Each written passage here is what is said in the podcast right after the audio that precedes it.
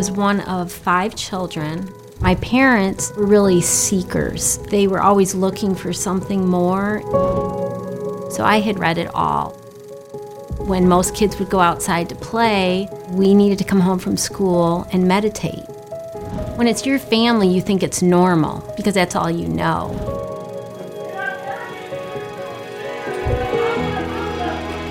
There was a time with the troubles my folks were going through, I was told that if I was a better child, that this wouldn't be happening. I so internalized that. That was the start of me being a perfectionist, a performer. I was going to be the perfect child, and I was going to be in charge.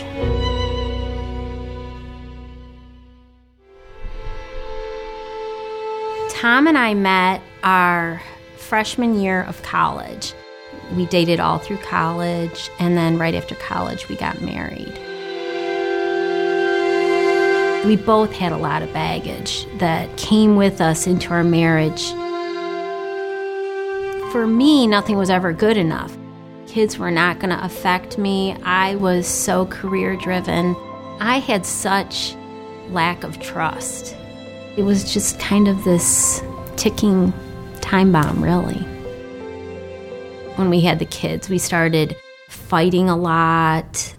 So we moved to Atlanta thinking that was going to solve our issues. We had friends from college that said they had friends in the area we were living, so they set us up. This was the most loving couple. Tom and I both noticed it. And we said to them, Why are you this way? And they said, Well, we go to church. I'm like, Well, that's the answer. We need to go to church. I started reading the Bible and it just made sense to me. I wanted to know more. In one of the books that we studied, there was this question in How do you know you know me? I went in our dining room and I just got down on my knees. And I said, Lord, I don't know you. Why don't I know you? He said, Because you don't trust me. And that was exactly it. I didn't trust really anybody. And I said, Well, I want to know you and I will trust you. From there on, I just couldn't get enough of the Bible. Satan starts with the head of the household. When there is sin in the family, it's going to trickle. I assumed Tom was the same place I was at. He hadn't accepted Jesus. I had just assumed he had. I just knew I was to start praying for him. It was pretty soon after that that everything kind of hit the fan in our marriage. There was lots of conflict. I said to Tom, I will fight for our marriage, I will fight for our family, but I have to know what I'm fighting. He didn't know the Lord he told me that he was really living a counter life of complete darkness. I was done. I don't deserve this. We went to separate rooms and I just was crying and crying and crying. And the Lord said to me, I mean, He said that you need to forgive him. And I said, No, I cannot forgive him. In my heart, I knew he wasn't asking me to, he was telling me to. I went to Tom and I put my hands on him and I said, I forgive you because you are beautifully and wonderfully made by God. And Tom just fell apart. He repented. He told me that he was going to be done with that counter life. We were really meant to be another ugly statistic. And we're not. And that's only because of God's grace. Tom was so trusting in the Lord. He had his heavenly father that was teaching him, and he was carrying the mantle for the family. The Lord was just redeeming our family. Every prayer that I prayed in that Praying Wife book, He answered every single one of those prayers in our lives.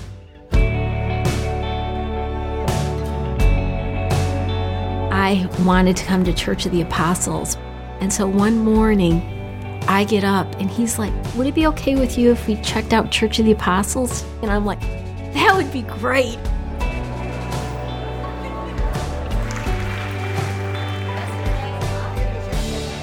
We got into a great small group that would share their struggles, and we would share our struggles, and it was transparent.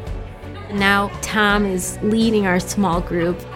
I can't imagine not having the support we have. Sometimes I think people look at Church of the Apostles as being so big and so grand, but it's the heart. It's not the building.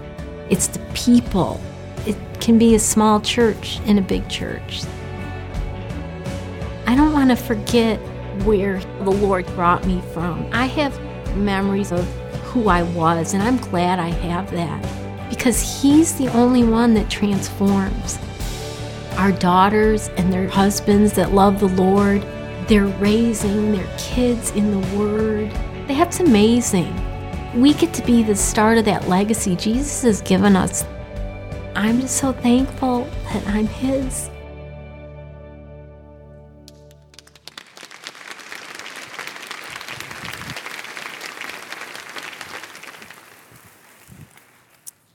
Uh, good morning, everyone. How are y'all? You guys answer questions from the pulpit. Amazing. Absolutely wonderful. Uh, if you would, let's turn in or turn on our Bibles, whatever the case may be, and let's go to Colossians chapter 3. Colossians chapter 3. If you're using the blue Pew Bible in front of you, uh, it's going to be on page 1834. 1834, Colossians chapter 3. My name is Kevin Cuthbertson. I'm one of the family's pastors here. And um, I, I just want to draw your attention to something first off.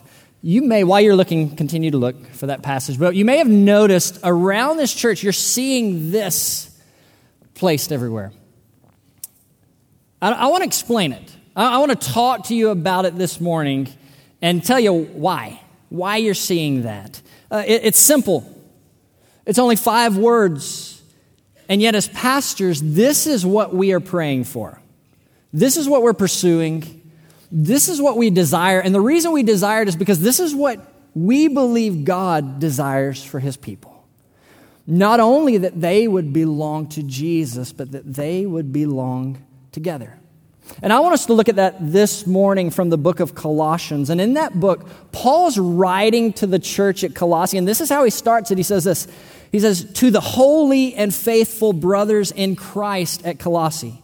And he starts the letter by saying, Guys, I want you to know that we thank God for you, that we pray for you regularly, that ever since we heard of what God had done, we've been praying for you because we heard of your love for the saints.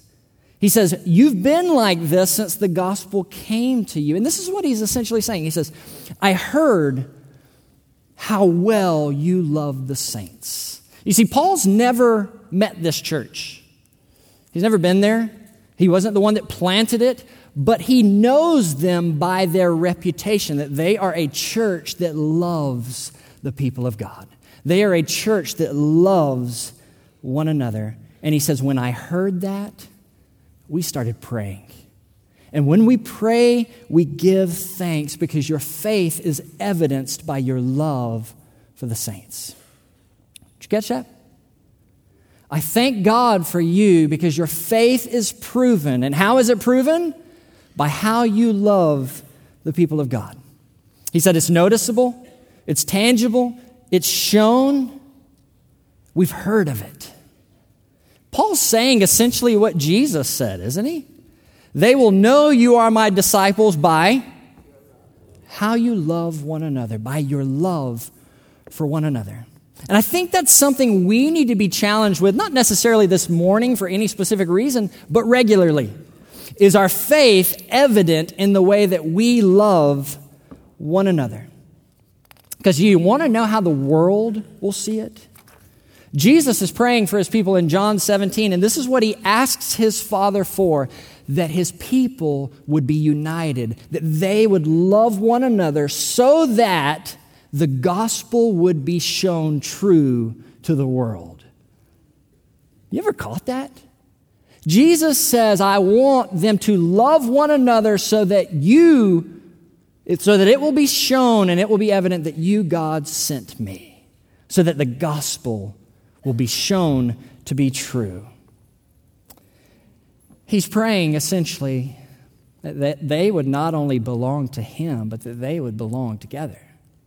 Not only that they would love Him, but that they would love one another. So let's read this together, starting at Colossians. We're going to be in chapter 3, and we're going to start at verse 12. Colossians chapter 3, verse 12. This is what Paul writes under the inspiration of the Spirit. He says, Therefore, as God's chosen people, holy and dearly loved, clothe yourself with compassion, kindness, humility, gentleness, and patience. Bear with each other and forgive whatever grievances you may have against one another. Forgive as the Lord forgave you. And over all these virtues, put on love, which binds them all together in perfect unity. Let the peace of Christ rule in your hearts, since as members of one body, you were called to peace and be thankful. Let the word of Christ dwell in you richly as you teach and admonish one another with all wisdom, and as you sing psalms, hymns, and spiritual songs with gratitude in your hearts to God. And whatever you do, whether in word or deed, do it all in the name of the Lord Jesus, giving thanks to God the Father through him. This is the word of the Lord. Let's pray.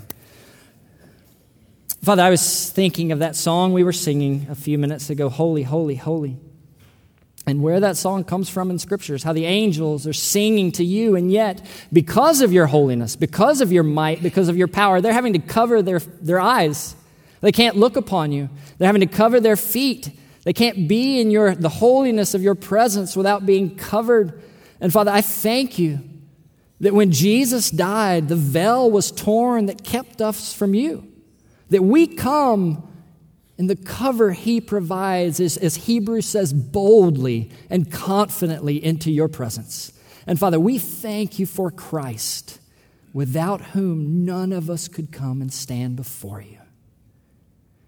Father, you have said that every time your word goes out, it always achieves the purpose for which you sent it. And so we pray, Father, because there's nowhere else to go, there's no one else to ask this. You alone have the word of life, that you would purpose mighty things for our gathering this morning. That as your word is preached, as your word is prayed, as your word is sung, your people would be encouraged and, and built up in the gospel. They would be encouraged and built up and unified together so that the gospel would be shown to be true, not only to us, but to the world around us. And Father, I pray this morning uh, for those who are here who may not know you, who may not be trusting in you. God, we're so glad they're here, and we pray your abundant kindness, mercy, and power to be evident in their lives through salvation.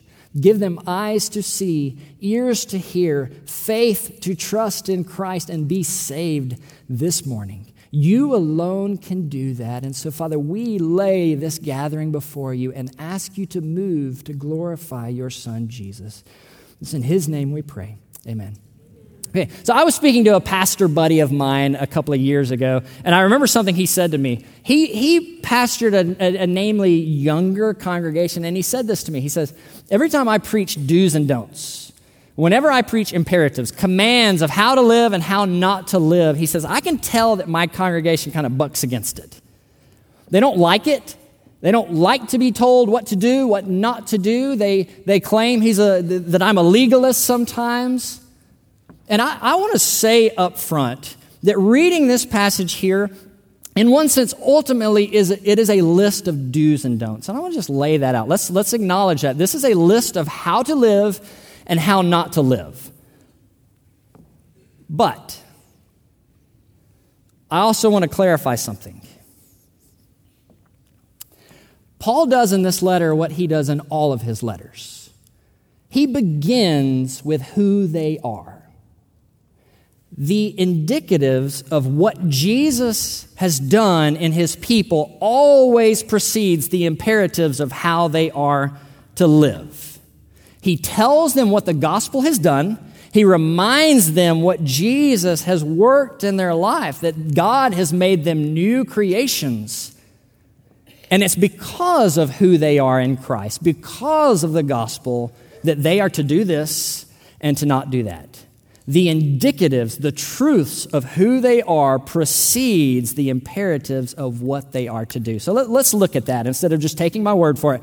Paul writes to this church, to these holy and faithful brothers and sisters in Colossus, and he reminds them of who they are. Listen to some of these verses in the first couple of chapters.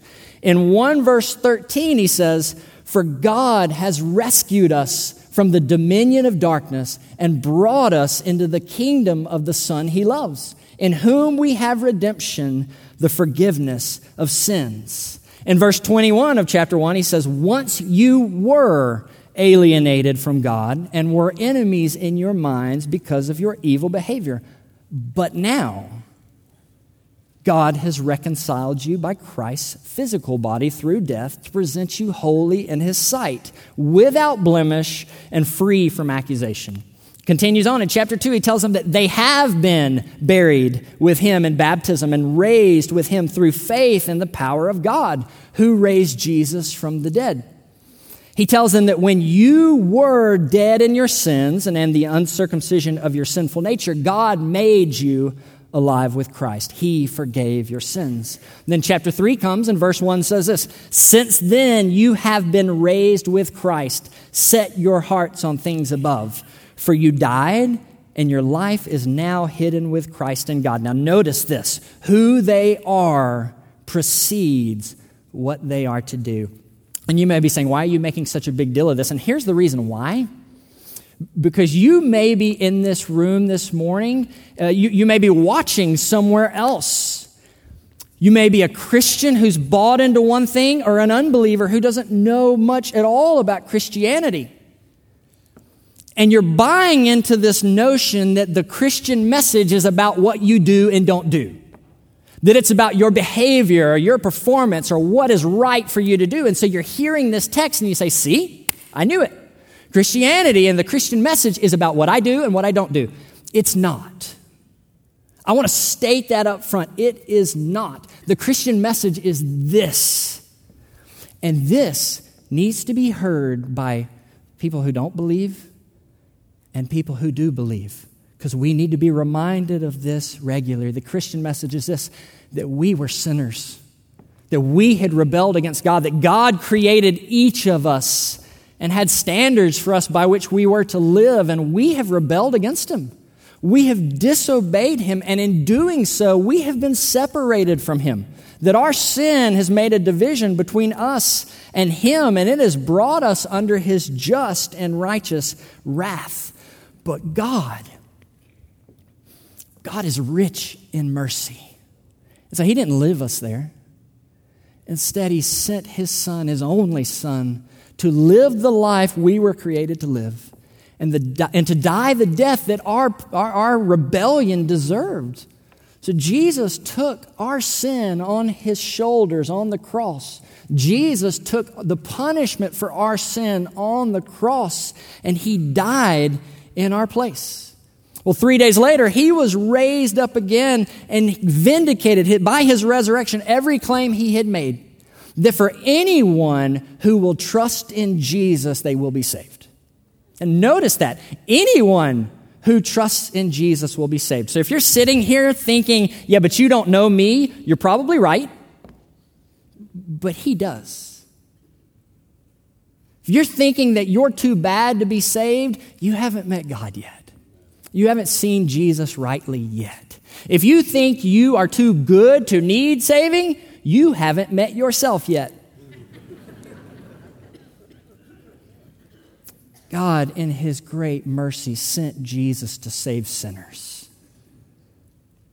And if you are here this morning and you're trusting in Him to make you right with God, then praise God. If you're here this morning and you're trusting in anything else, stop.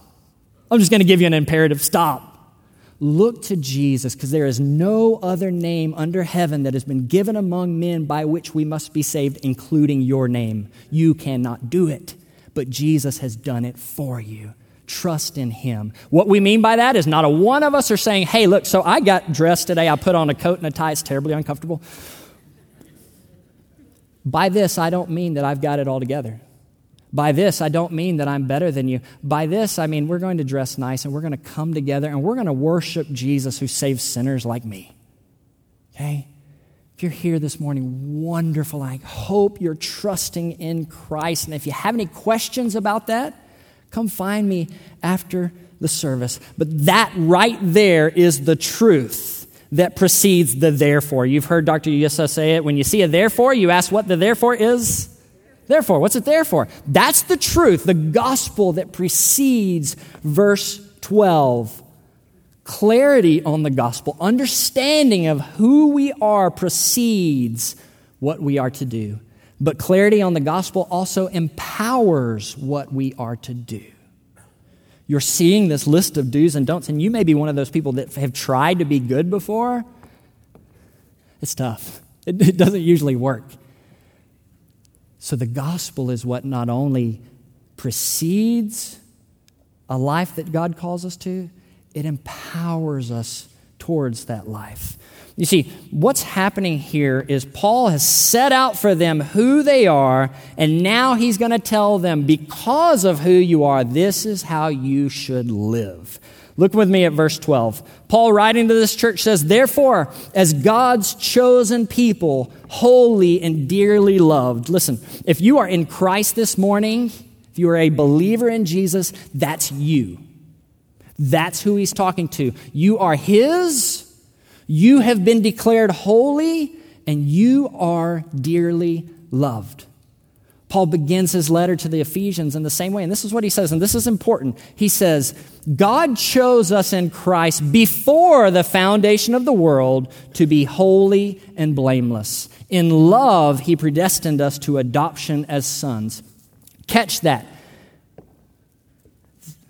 That his love of you is before the foundation of the world that he sets his love on you. And you need to hear that because you may just be buying into this, the, the, the, the, lie that we often believe that God's love of you is going to be based on how well you do the stuff he asks you to do, how well you obey, how well you perform, how well you do these things. And you need to be reminded that his love of you is not based on your performance. It's not based on your behavior. It's not based on your goodness or your abilities. He has loved you since before the foundation of the world. And that means that on your very worst days, He loves you immensely. And on your very best days, He loves you immensely. That what you do or don't do can neither improve His perfect love or lessen it. Now, I, I know a lot of you. I don't know all of you, but you know we have a larger family. So we have seven kids, and we uh, have adopted two boys from Ethiopia. And I'll, I'll, never forget when one of our sons came home from Ethiopia. He was uh, five and didn't speak very much English at all. He had the basics. He could say chocolate and Spider Man. Um, so he could have like a real conversation with people, but a few more fillers was, were needed, you know? And so over the next two months, he really just starts pouring into English because it's what he's hearing and he's speaking to us. And I'll never forget, about two months probably in, six, eight weeks in, he's standing in the kitchen with me and we're washing dishes together. And he looks up at me and says, Dad, look at all I've done. Do you love me now?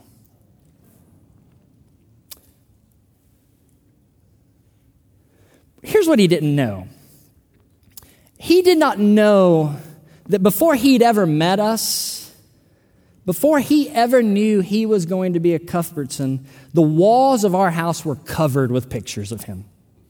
He had no idea.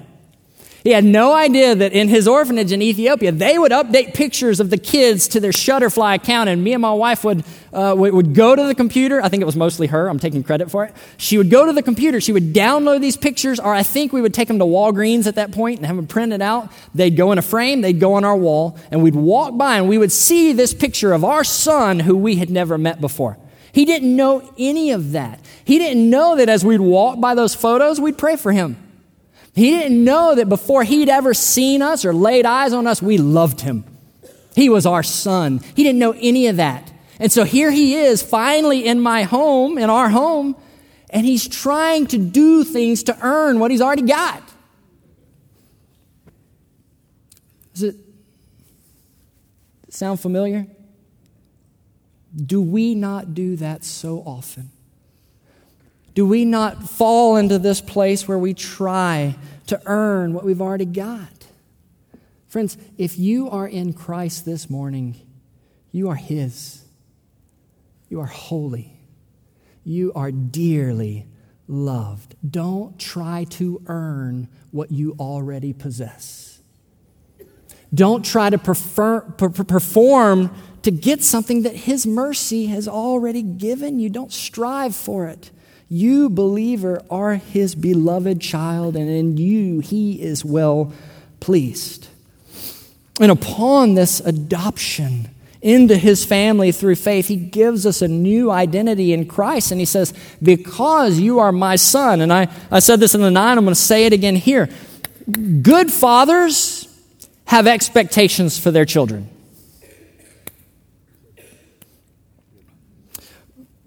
Uh, let me just say the opposite too.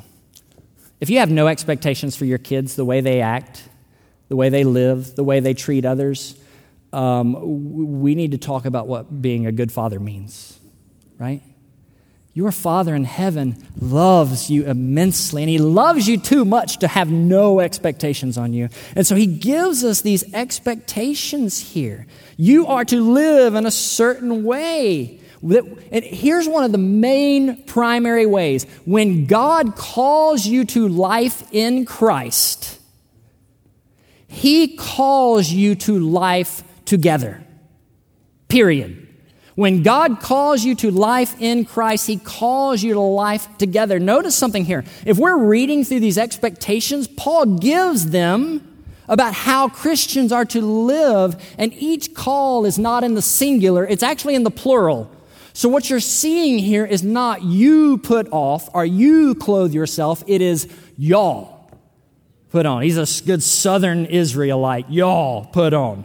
Y'all clothe yourself with this. And the reason why is because every single command in here isn't simply an individual command, it is a corporate one.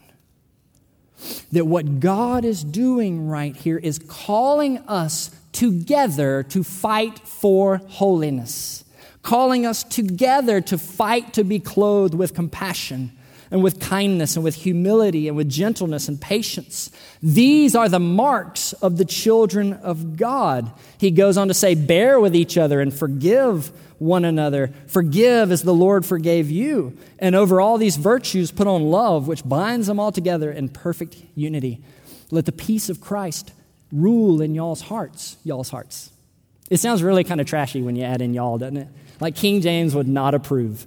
Um, let the peace of Christ rule in y'all's hearts. Since as members of one body, y'all were called to peace. Notice that everything he calls you to is relational in nature. It involves and necessitates other people. And he sums it up in verse 17 when he says this Whatever you do, whether it's what you say or it's what you do, do it all in the name of the Lord Jesus. Now, when the Bible talks about names, and you've probably noticed this, the Bible talks about names, and when it names someone, what does it do next? It gives kind of the definition of their name, right? What it means. Because their name is to be a, an, a, a, a representation of their character, of what they are like, of what they, uh, how they live, of what they value, whatever it may be. The name is a representation of their character. That's the biblical means of it. And now notice what Paul is saying here. Whatever you do, whatever you say, do it all in the name, in the character, in the attributes of God. Everything you say, say it in such a way that rightly models your Father in heaven. Everything you do, do it in such a way where people see Jesus rightly. People see what he's like. I'm going to add another one here. Um, I don't mean this in like a revelation dangerous, I'm adding to scripture thing. Let's, let's just say this though. Everything you type, be it on social media, be it on text, be it on whatever, let it be in the character and in the name of God. That's the call and the character of the Christian, that our lives are lived in His name, in His compassion, His kindness, His humility, His gentleness, and His patience. Whatever you do, whatever you say, bear with, what, with others and forgive others. And above all things, put on love because what we know about God is our God is love. You see what He's doing? He's saying that you are going to be transformed into the nature of Christ, right? With his character, with his attributes, that you will live and treat others in the way that he lives and treats you. It's all relational, it's all corporate. He's laying out for us what we are to be, but he's doing more than that. He's laying out for us how we are to get there. This isn't just what, be this. It's here's how you do it. Notice, he's not simply saying you put off, you fight against, you clothe yourself. He's saying, hey, y'all, join arms together and fight for holiness.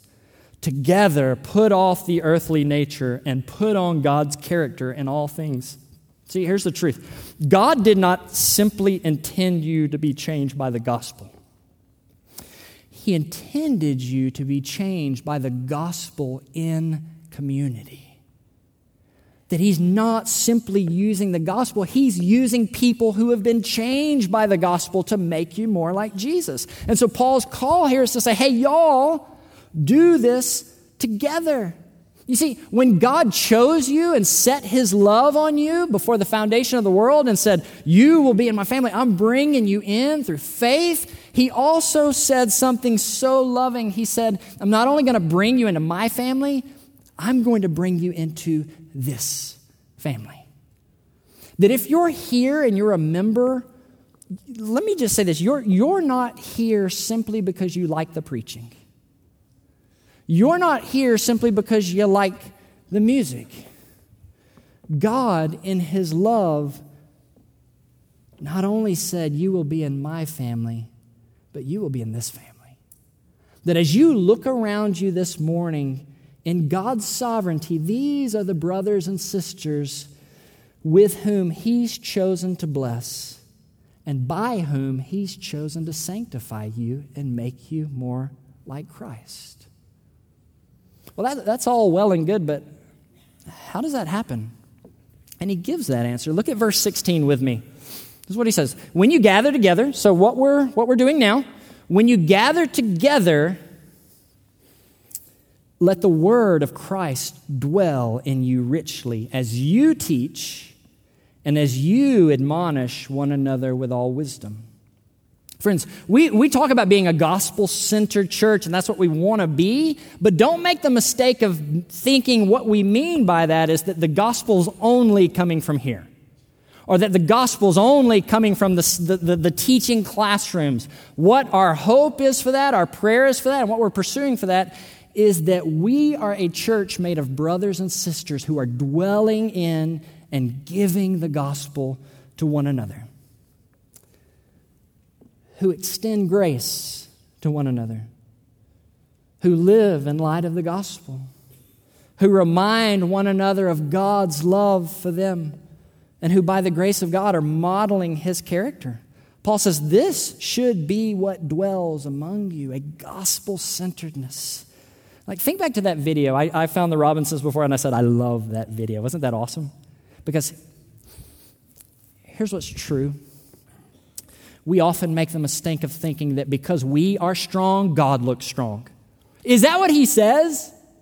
He says, usually it's through your weakness that his strength is sound, that your, uh, that my strength is perfected in your weakness. Now think about how we live too often. We too often treat our uh, Christian community like it's a Facebook community. We, we put together a compilation of our accomplishments, of our strengths, of our good things that we're doing, of all the ways that we're doing well, and we put forth all our successes before others. And essentially, all we're doing is presenting an airbrush model of ourselves. Must be honest, that person doesn't even exist.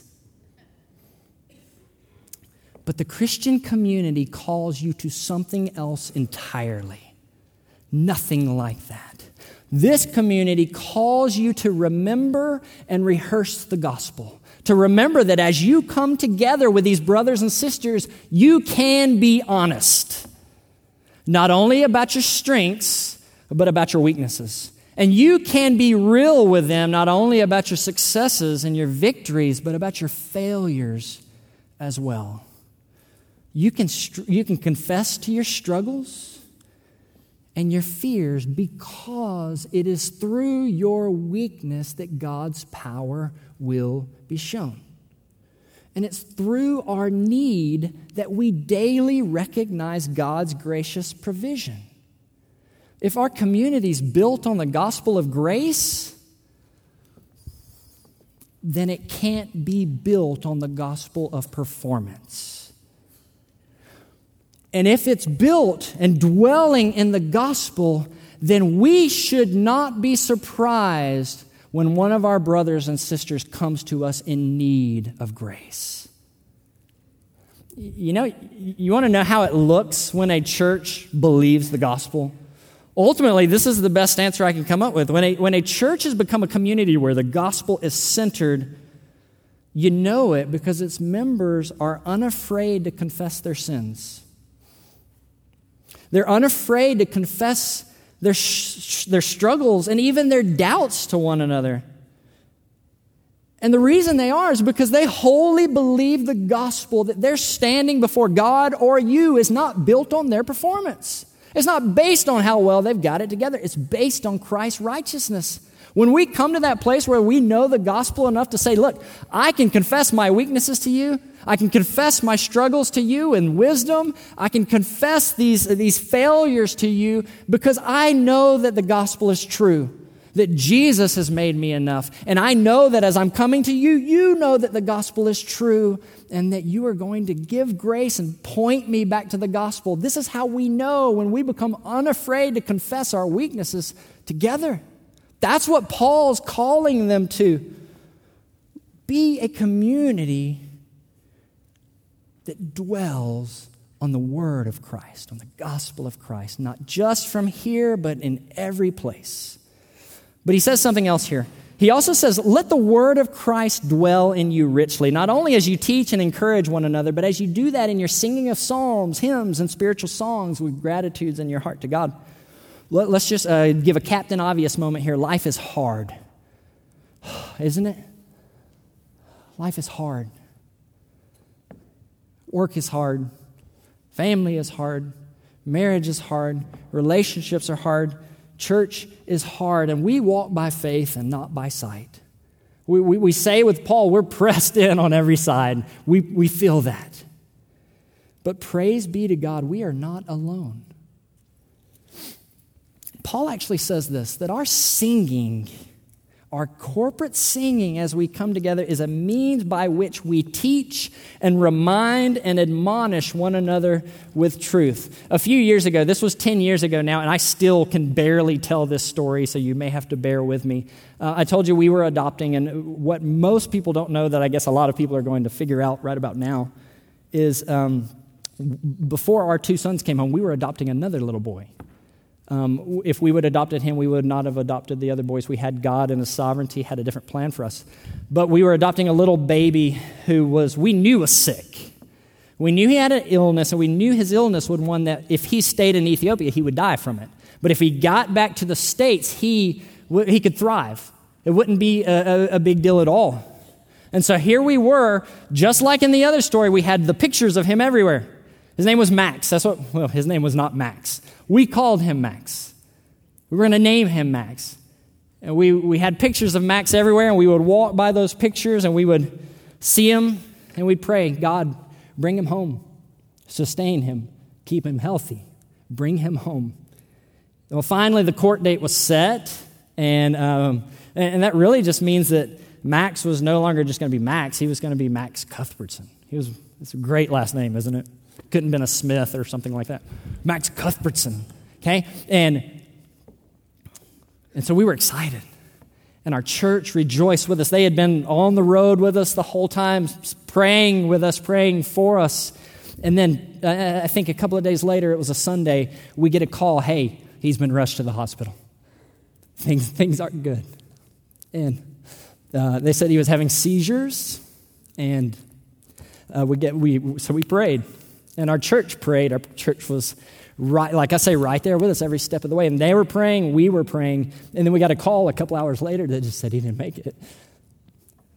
And I, I take comfort in I take comfort in the fact that, that when he died, he was not fatherless. You know, he was not motherless. He was not an unwanted orphan. He had people praying for him, desiring him, claiming that him as their own. And I, we look forward to meeting him one day. That's why I don't tell this story. Well, finally, uh, I, I, I, don't, I don't know how we did it. We got ready for church. I don't know why we did it, but we were going to church that morning and we crushed, heartbroken, um, struggling to believe. We get dressed, we go to church. And I remember sitting in our pastor's office and my, my hands are my, my hands are on my face and we're, we're weeping and telling him telling him the story and he doesn't say a word and so it's enough to where i look up to see has he left like, how long did we go? Is it like 11:15 and he had to walk out? But I see him and he hasn't said a word the whole time. He's just got tears streaming down his face. And it was the best thing I could have heard that day. That when I was weeping, when we were weeping, he was weeping with us. What a good brother. We leave his office, we go into the sanctuary, and we're, we're trying. I'm sorry for the sniffling into the microphone. That's got to be terribly annoying. We're, we're we're standing and we're trying to sing, and just, I, I couldn't sing. It was, it was the best I could do to listen and just hear what was happening. And then there comes a place in the service where one of my favorite songs is played in Christ alone, and my knees just give out. And I fall, I kind of fall into the pew. And I just start weeping again. Because we, like I said, we were crushed. Just crushed. And a, a, friend of mine who now pastors in Greenville, South Carolina, he and his wife are a few pews behind us. And they walk up and he, he puts his hand on my shoulders. I will never forget this. He puts his hand on my shoulder and he says, he just starts singing. And I hear him singing, In Christ alone, my hope is found. He is my light, my strength, my song. This cornerstone, the solid ground, firm through the fiercest drought and storm. And it was as if God was saying to me, Hey, I know you're hurting. I know you're crushed. And I want you to know that this is exactly why you're in a family. This is exactly what my church is meant to be. Because while I was sitting there, my faith was shaken. My soul was crushed. My heart was broken. And when I couldn't fight the fight of faith, my brother walks up and he fights it for me. His singing was God's means by which I was reminded that God is still good and I could still trust him.